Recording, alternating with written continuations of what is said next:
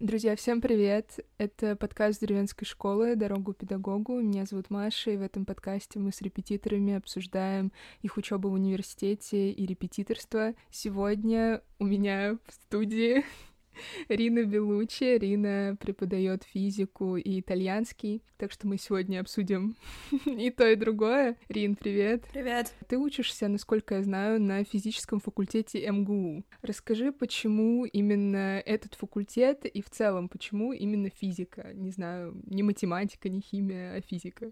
Так вышло, что в школе я довольно рано начала заниматься физикой. Это был профиль в моем классе, и у меня довольно неплохо получалось. И когда встал вопрос о поступлении, я, конечно, рассматривала другие варианты, но пришла к выводу, что пока что физика у меня получается лучше всего. Не скажу, что это именно то, чем мне хотелось бы заниматься в жизни, но это то образование, которое может дать довольно большие возможности. А у вас сейчас в университете практически все предметы — это что-то связанное с физикой или есть еще что-то, математика? У нас сейчас очень много математики на первых двух курсах, потому что изучать серьезную физику без хорошей математической базы, это я имею в виду матан, линал и разные другие математические дисциплины, которые дают матаппарат для того, чтобы рассчитывать всякие страшные сложные формулы. Без этого изучение физики невозможно. Еще у нас есть программирование, ему нас пытаются научить,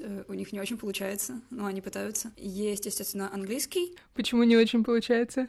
Не знаю, наверное, это зависит от преподавателя, но на первом курсе нам не давали практически никакой практики. Это было просто больше в формате лекций, то есть мы не решали никаких задач и не пробовали ничего делать сами ручками, а мне кажется, это в программировании очень важно. Да, понимаю тебя.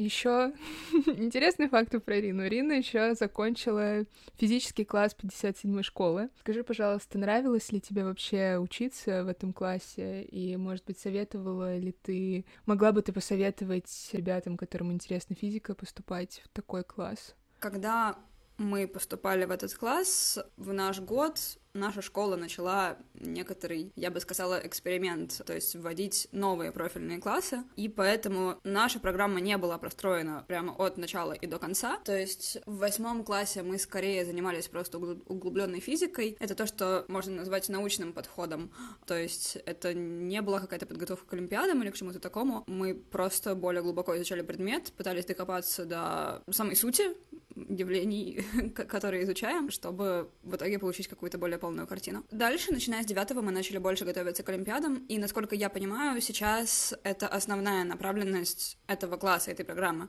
То есть это подготовка к олимпиадам. И учиться в таком классе, конечно, довольно сложно. То есть там есть и сильная математика, очевидно, и физика, именно нацеленная на олимпиады. Очень много дополнительных занятий физикой, в том числе практические занятия, потому что это для олимпиад тоже очень важно. И мне кажется, что туда стоит идти только тем ребятам, которые уже понимают, что они хорошо знают этот предмет и хорошо умеют решать задачи, и нацелены именно на то, чтобы получить какой-то хороший результат на олимпиаде и, как следствие, поступить в хороший вуз. Учиться в 57-й школе, конечно, очень сложно, потому что кроме основных предметов математики и физики, у тебя еще все остальные предметы тоже на высоте, то есть они тоже преподаются на высоком уровне, и там довольно много требуют. Поэтому хорошая штука, но очень сложная.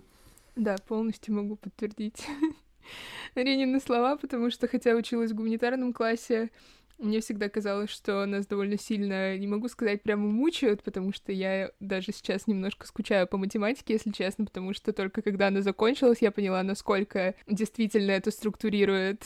Не знаю, как это сказать, структурирует мозг, звучит не очень, но, в общем, да, что это довольно такой все-таки развивающий предмет в любом случае. Структурирует мышление, да. Тогда мы можем переходить к обсуждению нашей работы репетиторов. Рина, расскажи, вот когда к тебе приходят ребята, у которых с физикой все, ну, так скажем, очень плачевно, они вообще не бум-бум, как тебе кажется, обычно причина их такого какого-то не очень высокого уровня физики — это какая-то собственная лень, нежелание заниматься предметом, или это скорее, как тебе кажется, причина в том, что физику как-то не так, как нужно, преподают в школе. На самом деле я по большей части занимаюсь физикой именно с такими ребятами, которые почти совсем не понимают предмет, и им нужно как-то разобраться. Да, конечно, я встречала и ленивых детей, которые не хотят делать домашки, не хотят вообще во что-то вникать, но мне кажется, что среди тех, кто приходит именно к репетитору, таких меньшинство. Ну, значит, скорее всего, их заставили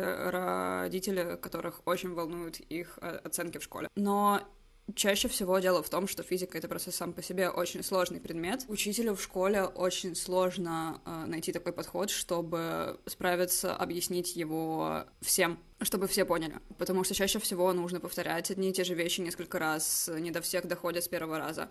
Предмет для ребят новый, особенно вот в 7 классе, у меня много 7-классников было в том году, они теряются абсолютно, потому что с ними начинают разговаривать на каком-то другом языке, и нужно, во-первых, время, чтобы к этому новому языку привыкнуть, и, во-вторых, правда, многим людям нужно разжевывать разные понятия, чтобы они их поняли. Проблема в том, как преподают физику в школе, тоже, несомненно, существует. У меня несколько учеников из абсолютно разных городов России, и там есть, например, ребята, у которых по факту какое-то время просто не было физики, то есть номинально она была, учитель был, но почему-то уроков в привычном понимании не складывалось. И в этом плане у меня очень много вопросов к тому, как преподается. Я не знаю, как ситуация с другими предметами, но с тем, как преподают физику в школе у моих учеников из разных городов России, в общем-то, есть некоторые вопросы. Дальше еще вопрос того, какой учебник использует преподаватель.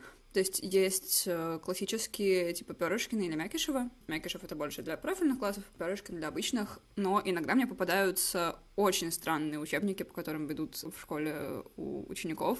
Например, это учебник за 7 класс, в котором рассказано примерно большинство физических явлений, которые проходят в школе, причем для некоторых из них математическая база 7 класса вот совсем не подходит. Бывает такое, что в школе, например, физику, химию, ну, не знаю, там еще какой-нибудь ОБЖ ведет один преподаватель.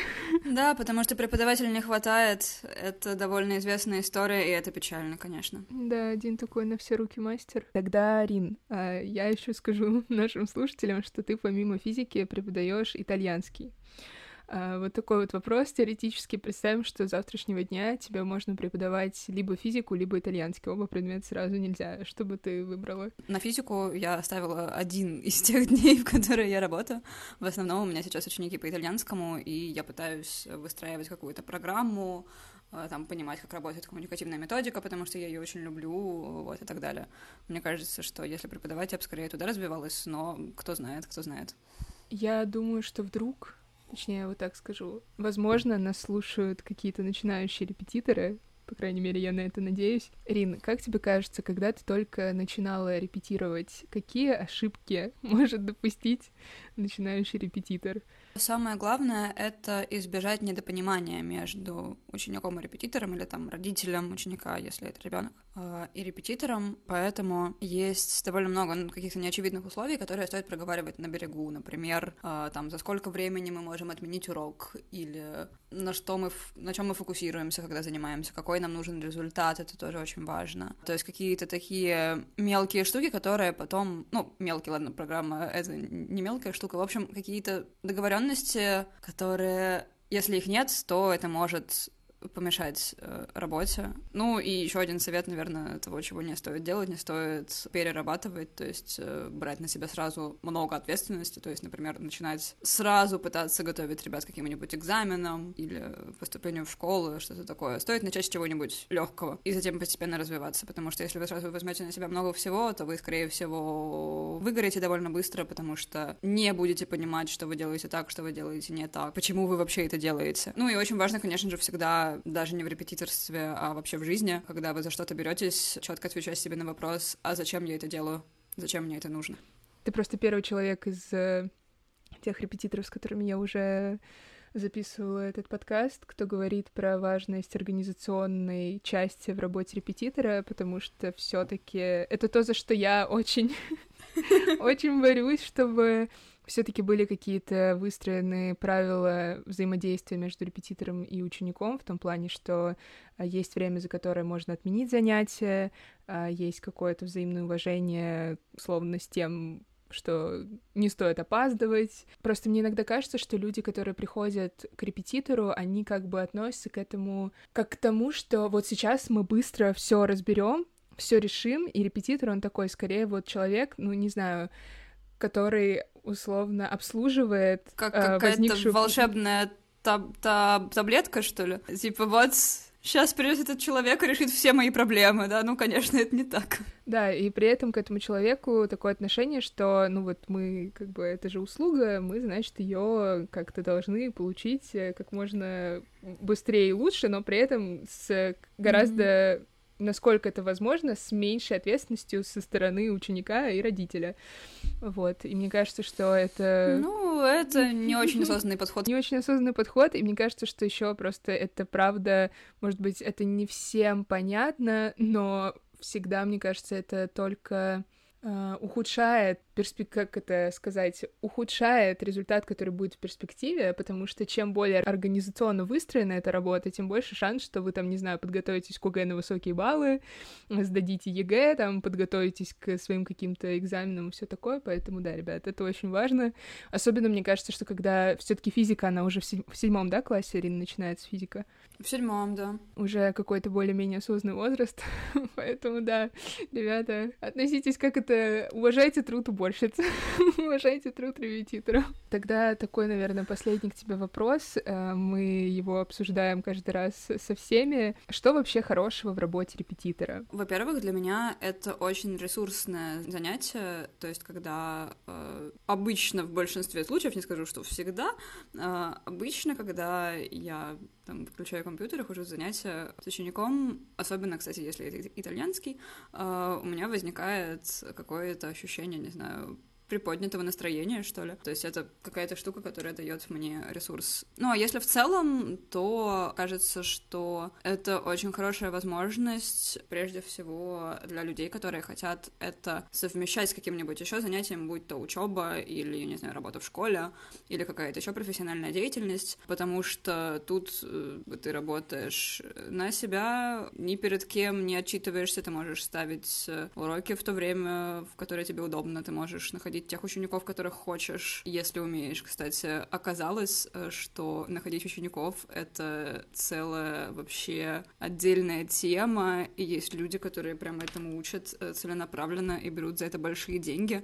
Вот. Мой совет в этом смысле, на самом деле, да, более прост. Нужно просто дружить со школьными учителями, и тогда ученики появятся сами собой, потому что всегда есть кто-то, кто чего-то не понимает, где-то, может быть, нужно догнать и так далее. Это вот. Хороший лайфхак, правда. Репетиторство — это довольно свободная работа и в каком-то смысле, конечно, творческая. То есть тут каждый человек волен делать, творить все, что он хочет. Большой простор, и это, конечно, очень воодушевляет. Когда у тебя есть возможность как-то самому выстраивать урок, мне кажется, что это классно. Вот, особенно, да... Особенно, мне кажется, когда... Ну, мне, по крайней мере, всегда нравилось вот это чувство, когда приходит какой-то ученик, которому в школе предмет дается плохо, у него какой-то скучный учитель, и все как-то очень нудно. Вот, и тут, когда оказывается, что вы можете, условно, этот час выстроить так, что ему будет интересно, и ты видишь какие-то загорающиеся глаза в этот момент, это... какое-то такое ценное чувство. Рин, спасибо тебе большое, что ты согласилась со мной поговорить сегодня. Я очень тебе за это благодарна. Спасибо, что позвали. Очень классное дело делаем, мне кажется. Друзья, я напоминаю, что если вы хотите записаться на пробное бесплатное занятие к любому репетитору школы, то сделать это можно на сайте derevenskaya-school.com. Ссылка есть в описании к этому эпизоду. Приходите, у нас есть почти все предметы школьной программы. Мы готовим к ОГЭ и ЕГЭ. А еще сейчас на выбор есть 4 иностранных языка — английский, испанский, немецкий и даже китайский. Если вы слушаете нас в Apple подкастах, пожалуйста, поставьте нам оценку, чтобы больше людей увидели этот подкаст у себя в рекомендациях.